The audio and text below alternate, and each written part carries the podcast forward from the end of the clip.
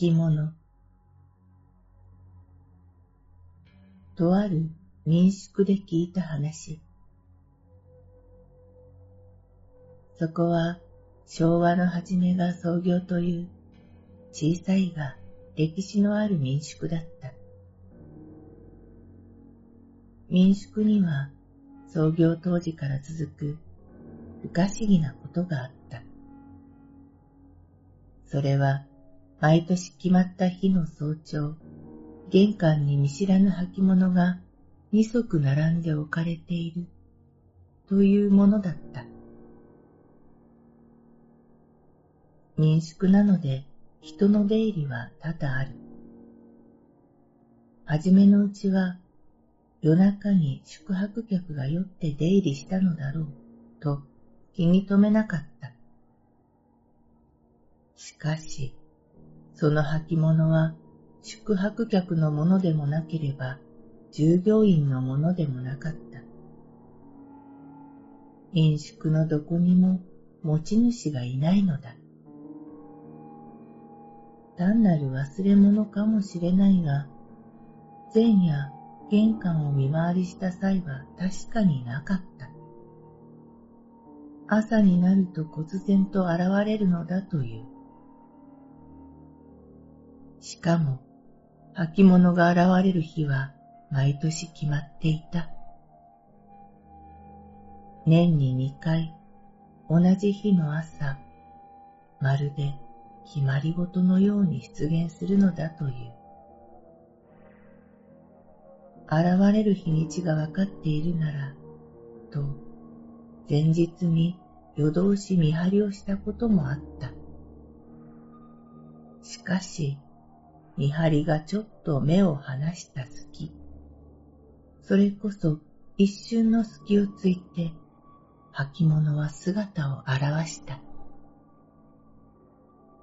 何かのたたりかと、何件かの自社や霊能力者にお祓いを依頼したものの、原因もわからなければ、その現象が止むこともなかった。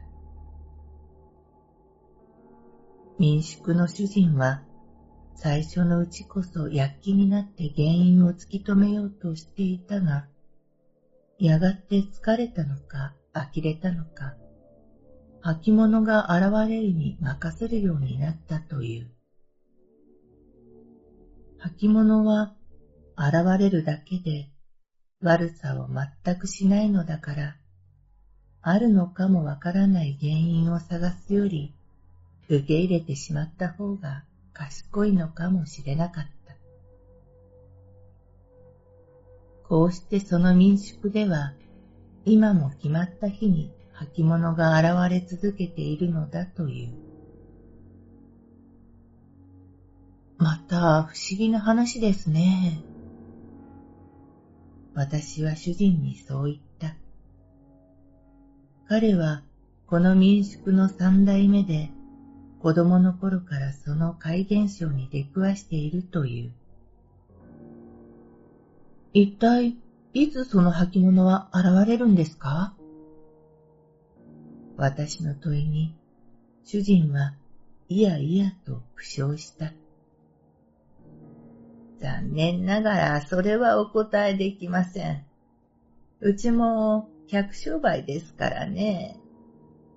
ただ、何かの記念日とか語呂合わせとか、因縁めいたものは全くわからない日にちとだけ。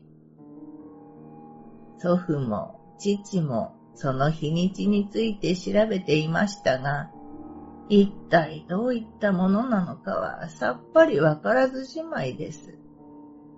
僕に至っては、その日は履物の日ぐらいにしか思っていませんよ。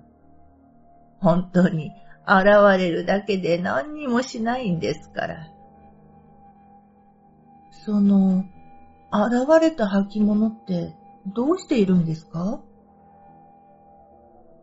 昔は毎年お祓いをしてもらっていたそうですが、だんだん面倒になったんでしょうね。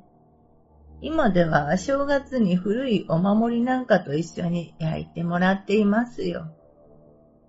神社でやってもらっているから悪いことはないでしょう。主人はそう言ってカラカラと豪快に笑った。感心するのはね、履物がちゃんと時代をわかっていることですよ。祖父の代に出てくる履物ってのは、下駄や草履が多かったそうです。今じゃ、ハイヒールや革靴はもちろん、裏にモコモコがついた流行りのブーツ。あれが出てきたこともありましたからね。檻の類か幽霊かは知りませんが、研究熱心なことです。